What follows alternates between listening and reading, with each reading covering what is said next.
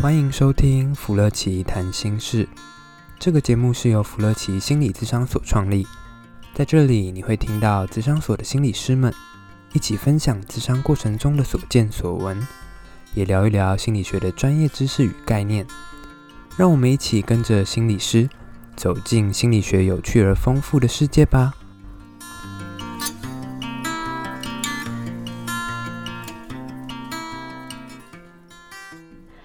Hello，大家好，欢迎来到福乐奇谈心事。小编今天超兴奋的，因为我们终于又有个机会来讲一些玩玩具的部分。对，没错。大家还记得我们上次有分享，就是游戏啊、玩具啊，真的是对于任何小朋友或者是各种大人来说，都是一个非常。好用或者是好玩的一个一个一个工具，哎，嗯，对啊，因为其实，嗯，对于孩子来说，游戏其实就是最直接的东西，就是他不用啊去像背数学啊、背国语一样这样子，他就是可以很单纯、很自然的去玩这样子，对啊，所以其实游戏，尤其是我们在做游戏治疗啊，或者是在跟孩子工作的时候，就常常使用到这种游戏的美材。这不就像是小编刚刚在跟那个牙村所长在那边讨论，就是我们开会，我们总在是。预录前都会有一些讨论啊，嗯、或者是有一些聊天，那个有点互相套好招之类的。其实我们刚刚就有讨论到一件事，其实不只是小朋友会玩玩具，嗯、大人会玩玩具，嗯、而且那两个之间的玩具有的时候其实是蛮相似的，只是有一些细微的种类啊，或者是物件的样子不同，可是玩的样子、呈现的样子，其实真的都蛮像的，就是透过玩具。玩出一些语言之外的一些，我觉得甚至是更重要的事情。嗯，对啊，因为其实，嗯，对于人来讲啊，其实玩具是一个最直接的，尤其是 play 这件事，很单纯的玩，然后很单纯的去发自内心的去呈现内在的一些状态，这样子。对，所以其实，其实像我自己在嗯游戏治疗的过程里面，就很多家长都会问我说：“哎，亚纯老师，你就带小朋友进去游戏室，让你能做些什么事？”但是其实我们很厉害的一个地方。是我们可以从孩子在游戏的过程里面去评估他的心理状态，同时又可以透过游戏去治疗，然后去处理、去智商辅导他的一些内在的心理议题。我这个超有感的，就是很多家长就会跟我反映，就是说，哎，奇怪，老师，我只是看到你在旁边看他跟他玩，然后偶尔陪你陪他挑个玩具，但是他怎么就变好了？对，没错，这就是这个就是过程，就划重点，就是陪他看他怎么挑玩具。我觉得他是一个很重要的事。事情诶，就像我们今天回归到我们今天想要讨论的，跟大家分享的其中一类，如果小朋友挑到这类玩具的时候，他其实。显现出小朋友目前正在呈现的吗？或者是遭遇到的一些议题？嗯，没错，尤其是我们今天想要聊的是一些比较是宣泄情绪跟攻击型的游戏，啊，大家会想到宣泄，欸，我们要不要跟大家名词示意一下，什么是宣泄性的情绪？OK，简单来讲，就是我们有时候会有一些情绪，像大人有时候就会把一些情绪压在心里面，然后没有直接去说出来。但是呢，其实呢，嗯，有的人他可能是靠哭宣。有的人可能是嗯靠嗯丢东西或者是打球，哦、就是情绪不好的时候，不管看什么东西就不顺，你就想要弄个乒乒乓乓的声音出来。对，没错，对啊。所以其实对于嗯我们在游戏治疗的过程里面呢、啊，也有一些游戏是专门是协助人的情绪的一个宣泄跟情绪让它可以去流动的，很重要的。嗯，我也想跟大家揭露一下心理师的游戏室，他们其实没有很神秘，就是我们心理师其实有各种游戏，嗯、大家看起来这些玩具啊，或者是这些小配件、小事物，好像彼此之间没有任何关系。其实心理师都在这个过程中帮这些玩具进行一些分门别类。例如，今天我们就要讲到的是宣泄性的情绪，或者是它可能是有点像是又有点攻击性的情绪吗？嗯、或者是它可能表达是一种恐惧和怕的情绪。嗯，所以这类情绪，这这类情绪所代表的玩具可能会有。枪啊，嗯、刀啊，就是那种感觉有点像是给西，对，对，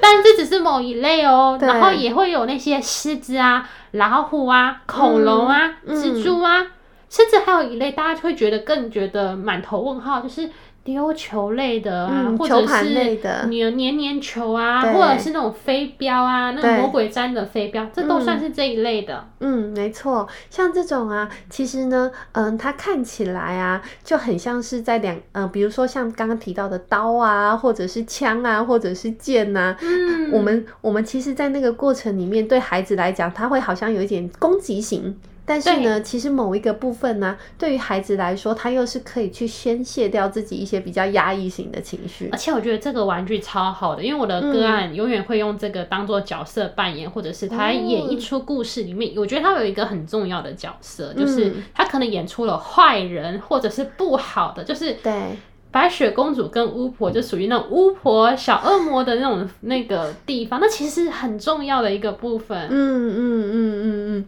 它就很像是那个恶魔啊，或者是坏人，所以呢，小朋友就会透透过这个过程去攻击坏人，或者是打坏人这样子。嗯嗯，而且他在他有可能在这过程中，他也尝试扮演过好人或者是坏人的这些角色。嗯，然后可能当扮演坏人的时候，当拿起那个刀啊、剑啊，或是拿起那个。很恐怖毛茸茸的蜘蛛啊！对，当他在拿些拿出拿这些东西的时候，他其实某种程度就在把过去他那些可能 maybe 受伤的地方，嗯，或者是压抑，他觉得既害怕又生气，这些生气的这些纠结的感受，嗯，其实在这个过程中可以把它表达或发现出来。最重要的是，他不一定要讲话。对，其实游戏治疗这是最神奇的一个地方，是孩子他不一定要直接说他遇到了什么困难，或者是呢他曾经啊在哪里受伤了，而是他可能就挑选了这些攻击型的游戏，他就去把他的受伤的场景演了出来，或者是呢就去把他自己很受伤、很受伤，但很想反击却无法反击的情绪去表达出来。对啊，我觉得这是最不一样。然后我也想跟大家各位分享一个，就是。早年碰那个撞墙的经验，就是因为那个时候就是刚开始接小朋友，就想要多了解他们，那、嗯、多了解他们，但是又不知道该怎么接近他们的时候，就不停问问题。不停问问题，嗯、然后终有一天，我的个案终于受不了，说：“老师，你怎么一直在问问题？可以闭嘴吗？我就想要好好的玩玩具。”这个时候哦，好，嗯，所以就可以开始停下来，从他们挑选的玩具。其实有的时候不一定要问很多很多，仿佛在那种侦办犯人的那种过程。是，就他们玩玩具，然后怎么玩玩具，他们演的那个故事，其实他们就在复制他们过程中所遭遇到的事情。对，所以其实啊。嗯、呃，有的时候，像我们今天这会制作这个主题，也是要让宝宝妈妈知道是，孩子遇到一些困难的时候，嗯、其实我们不一定要陷入了一直在问，然后一直在侦查案件的状态。其实某些时候啊，当我们挑选了一些游戏，像这种攻击型的游戏呀，嗯，就可以让孩子去宣泄情绪，而不是爸爸妈妈常常会问说：“你比较好了吗？你好一点了吗？然后你还会不会很生气呀？”其实当我们问这些事情的时候，孩子可能呢，他他的。认知或者是他的表达就会告诉你哦，还好啊，或者是我就还好，或者是哦就是这么气，可是他并没有办法真的去完全协助孩子去做一些情绪的讨论这么多，嗯、对。但是其实有的时候，当我们去挑选一些，嗯、呃，像刚刚提到的这种透过孩子去挑选的玩具，挑挑选的这些游戏的时候，其实当孩子一边在玩的时候，他的情绪就开始慢慢的出来了。我觉得这个是真的很真实，因为其实我觉得我们其实。在布置这些游戏或玩具的时候，其实我们内心都有一些。有点类似帮小朋友布置选择题的概念，你挑选哪一个玩具，其实你在冥冥之中，对啊，就是有点，有时候会有点很玄学，但是就真的是这样子，对，就是当你遇到怎样的议题的时候，你就会不知不觉被某一类的玩具所吸引，对，那你会再次的不知不觉在玩的过程中，不断把这些场景不断的再演出好几遍，可能刚开始是拿刀跟枪，然后最后开始拿大蜘蛛，然后最后拿一个丢球，感觉就是。在打坏人的一个场景的重现，嗯，对啊，所以其实像我们在游戏室里面来，对于一些比情绪比较容易焦虑型的，比如说，嗯，他可能最近要考试了，哇，尤其是我们那个六月底的时候，小朋友刚好在面临那个期末考第三次段考的时候，哇，我们那个攻击型的游戏、宣泄情绪型的游戏，在游戏室里面，常常对，特别火红，名列排行榜前几名。哇，那个时候就每次就听到乒乒乓乓的。声音就是丢球，然后砸上去，然后越砸越大力。最重要是可以持续五十分钟，不断的在丢这个球。对，所以其实当孩子在这些丢球的过程里面呢、啊，或者是呢他在打这些蜘蛛的过程里面，他就已经在宣泄他的情绪了。嗯、而且，其实，在那个宣泄情绪的过程里面呢、啊，他就把他那种对于考试的焦虑，然后呢，考得怎么样，会不会被骂，或者是有没有进步的这些担心呢、啊，都慢慢的去释放出来。但是他不用说，可是他却在那个游戏的过程里面去释放他的情绪了。对啊，我觉得这其实蛮特别的，就是我们就要开始从语言的那些线索看到他怎么是丢球的，他的力道啊，嗯，他会不会在边丢的时候，他会不会感觉到很犹豫，然后会觉得会不会感觉到很拍谢，就是。有点像是试探性的，一时一时的丢球，还是说他是直接拿到球，这个不分青红皂白就直接丢下去呢？这其实有非常多不同种的反应。嗯，对啊。不过我们这边也顺带要跟爸爸妈妈跟我们的那个 podcast 的听众说明一下，其实大家可以听到我们刚刚讲的游戏里面有丢球的游戏，然后也有刀的游戏或者是枪的游戏。像呃雅霜老师有很多的朋友或者是有一些家长都会跟我说，老师，我们家里怎么可能准备刀跟枪啊，这样子的话，不就是让小朋友诱导他们犯罪？然后呢，就会觉得这种游戏是不能在家庭里面出现的，刀跟枪啊，或者是这种手榴弹啊这种型的，啊、他们就会很担心孩子是不是在这样的状态里面。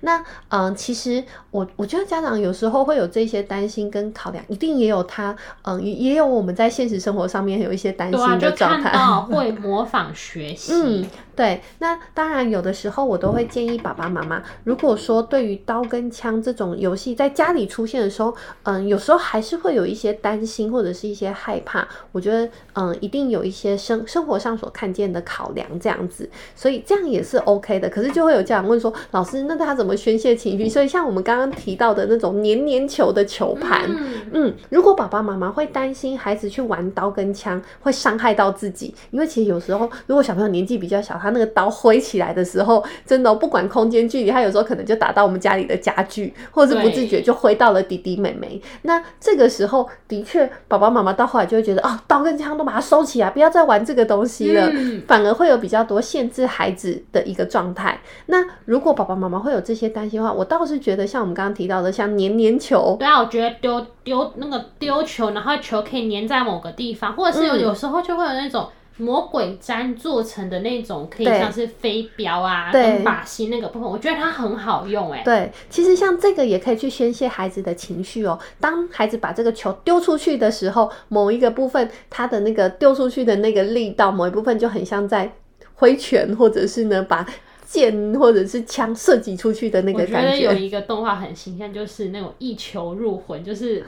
就是透过丢的过程，然后把你那种意念、那种感受都把它融入这个球，然后丢丢出去。嗯，对啊，所以其实如果真的会担心刀跟枪，小朋友在那边挥舞的时候，尤其是我们现在家里的空间又比较小，那会去嗯打到东西，那其实黏黏球如果把它固定在一个空间，让孩子往那个方向丢过去，它其实也是可以宣泄情绪的。嗯，没错。可是我还是我会不会其实家长很好奇，因为可能他们会听了我们我们的一些 podcast 之后，可能会试试看想要玩这些玩具。嗯，可是我们家长可能也会很好奇，那在玩玩具的过程中，会不会其实我们也可以注意到一些讯号吗？或者是一些一些呃。警警告灯吗？让他注意到，当哪些动作重复、反复的出现的时候，其实我们可以先一步为孩子做一些什么呢？嗯，因为其实啊，像小朋友他如果在家里面，尤其是像接近考试的这一段时间，对他们的压力是比较大的，你就会发现，哎、欸，他可能嗯常常会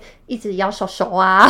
或者是呢抠指甲啊。小朋友的手啊，我觉得他是一个很明显，我可以我帮他评估他的。焦虑或压力程度，就是对如果压力越大，就看到他的那个指甲啊，基本上是那种参差不齐，嗯、然后有的时候还会有那种皮屑，就是抠抠抠抠抠流血的那种。对，尤其是有的时候，爸爸妈妈会发现小朋友一边看电视就开始咬指甲了。嗯，对，或者是有一些小朋友啊，他可能，嗯、呃，像之前疫情期间，我们就会有小朋友一直反复的洗手。手会脱皮，然后会甚至会裂开啦。对，没错，像这样子的话，他可能就比较是一些情绪是处于比较压抑的状态。嗯，对。那这个时候，我觉得黏黏球它就还蛮好用的。一部分是可以让孩子去宣泄他的情绪。但你因为黏黏球它又有一个空间的范围，对于一些孩子来说，他又是一边在焦虑的过程里面，又在一个合理的范围的状态底下，合理的行为状态底下的时候，去把他的情绪宣泄出来。对啊，对于焦虑的人超重要的。如果你一下让他又在一个完全没有范围限制的地方，嗯、自由的表示表现自己的话，我觉得他应该会爆炸哎。对，没错，对啊。所以像雅川老师自己有一些个案呢、啊，他在使用用黏黏球，比如说，嗯，我之前就有一些个案，他曾经可能是比较。嗯，比较焦虑，尤其是在疫情期间，他可能是一个高焦虑的状态。嗯、然后，嗯，到后来他就延续了这样子的焦虑，比如说他洗完澡的时候啊，他就不敢去碰东西，或者是只要一碰东西就会想要去拿酒精喷手。长期下来的时候，他会觉得，嗯，去碰触东西的时候就有很多的担心跟害怕。嗯、结果呢，他进到游戏室的时候，哇，这黏黏球真的是非常的好用，有一个神奇的效果。对，他就开始一直在丢球，然后在那个丢球的过程里面，你就会发现呢、这个孩子他本来表情都是僵的，嗯，或者是他们其实是不太不太有情绪的表情跟动作，对，但是他随着丢球的时候，他就开始一边丢球，然后丢个三分钟五分钟钟，他开始跟你聊天。没错，有的时候我们真的会看到这些状况，就是。有的时候要跟小朋友要玩的时候，其实我们不一定要跟他说你好，然后问一些有的没有的东西。我现在真的觉得那完全不需要，是只要跟他玩，有没有玩这个？他说哦好啊，那就玩玩玩玩，然后边玩边问，边玩边问，他自己就会跟你讲非常多东西。对，所以其实宝宝妈，如果你有时候在跟小小朋友在互动的过程里面，哎，你发现哎他最近好像看起来比较焦虑，尤其是考试的这一段期间，你就准备黏黏球，一边跟他玩，然后一边跟他玩的时候啊，嗯、你还可以偶尔跟他聊聊天，哎，考试考的怎么样啊？那最近有没有有没有跟同学玩呐、啊？这一些的，那其实一边丢的时候，小朋友就开始慢慢的可以多聊一天，聊一些了。我觉得这是真的，就是刚开始他可能连话都讲不出来，因为他可能一个焦虑的人，他不管任何时间，他通常都会是很焦虑的。嗯嗯嗯，嗯。所以通过丢球的过程中，其实。某种程度也是让他重复在做一个固定的事情，对，所以他会比较有控制感，嗯、而且他这个，而且这些控制感是建立在他可以表达情绪的一个前提之下。因为有的时候他们不愿意表达情绪，我觉得会发现一件很特别的事，就是因为情绪太恐怖了，会爆炸，嗯、会有难以忍受。虽然小朋友有时候可能不知道这是什么，可能他们就知道，如果真的再继续问下去，就会很不好。嗯，所以干脆就不要理他了。对。然后不要理他就好了，就把他压下去了。嗯，对，就就是这样子。对啊，但其实我们会知道，其实情绪长期压抑、压抑久的话，就会像宝宝妈妈看到他的手指头就越咬越多，他的指甲越来越短。对，就是看到那个指甲，有时候就会开始咬到接近指甲的根部啊，嗯、或者是他的手就是有点湿湿烂烂的。嗯，对，这些还是比较轻微的哦。像我们自己在嗯智商的过程里面，有时候遇到小朋友他的焦虑程度非常高的时候，他可能就开始拔头发。嗯，对，或者是他会拔。眼睫毛或者是拔眉毛，嗯、所以我们之前有一些个案，他来咨商的时候，他的头发可能已经有一圈已经秃掉了，嗯、对啊，或者是他的睫毛已经都被他拔光了。没错，然后这是焦虑型的。嗯、其实还有最近我觉得也常蛮蛮蛮常被询问到或者咨询到，就是如果我小朋友在学校被欺负，然后他回家又不敢说怎么办？嗯，没错，对啊，所以有一些小朋友他可能在学校里面也遇到了类似的事情，可是有时候爸爸妈妈会很着急，一直想要问，一直想要问。那时候最烦了，就是不想讲你要干嘛啦，或者是孩子也不知道从何说起。嗯，对，但是其实啊，就像我们刚刚在讲的，他可能一边在丢黏黏球的过程里面，他开始慢慢的去抒发他的情绪，然后一边抒发的过程里面，可能他就会比较安心一点，然后慢慢的去说出来了。对啊，而且他可能我们在游戏的时候，有的时候我都会看到很多爸爸妈妈就会买公仔啊、娃娃啊，或者是汽车啊等等东西。嗯、我觉得这些就可以搭配着使用，其实也很好用。嗯，因为这样子可以就把场景也布置出来啦。工具也准备好啦，嗯，然后那个坏人的角色也可以被选定啦。对，那其实在这个过程中，他就把他过程中经验到那些很受伤、被欺负的事情，就会呈现在这些玩具的过程中。嗯，没错。而且其实我会蛮推荐像这黏黏球的一个游戏的另外一个部分是啊，其实嗯，有些时候孩子因为呢，嗯，很多爸爸妈妈就是说，哎呦，你遇到事情就要解决问题。可是其实对于孩子来说，他的情情绪就卡住了，因为他太担心了，他太焦虑了，所以他没有办法去解决问题，嗯，他就一直在那个担心、焦虑跟害怕里面。对啊，但是就像我们刚刚提到的，黏黏球的过程里面，小朋友就开始一边去丢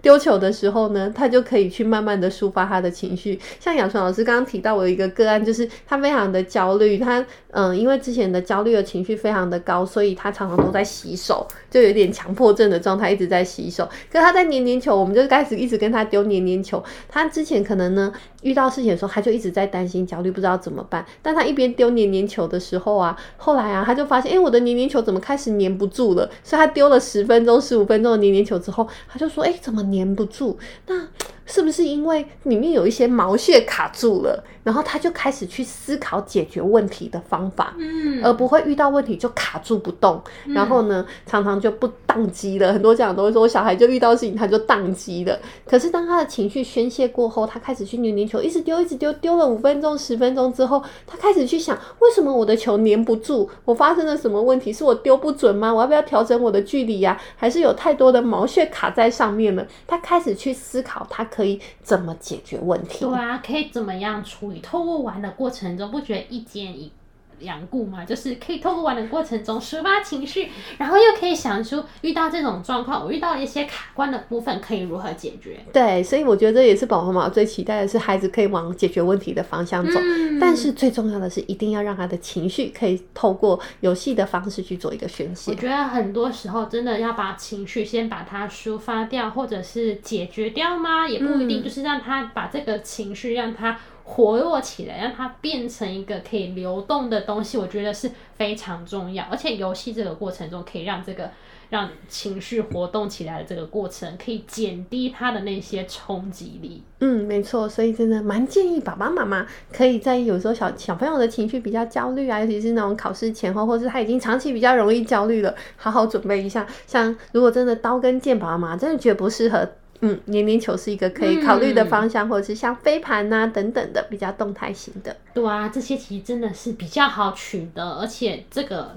这个玩具就可以发挥出非常多元的功能，嗯，CP 值颇高哦。对，建议宝宝妈妈可以试试看。嗯，那今天我们讲了好多有关于，就是有关于攻击或宣泄类的玩具啊。嗯，那我们下次可以要说哪些方面的玩具啊？因为还有其他三类还没介绍到耶。嗯，对啊，我们下一次的话呢，我们就可以再来聊一聊比较抚育性的工具。哦，这个很重要，这个超级重要的，嗯嗯、特别在我们某某些。评估的过程，它是一个蛮重要的指标的。嗯，是的。好，如果大家想听，或者是大家觉得最近还有什么想要临时插播，让我们跟大家聊的部分，欢迎在留言栏跟我们分享你的想要讨论的事情，然后我们会收集这些资料之后跟大家一起分享的。嗯，OK。好，拜拜，拜拜。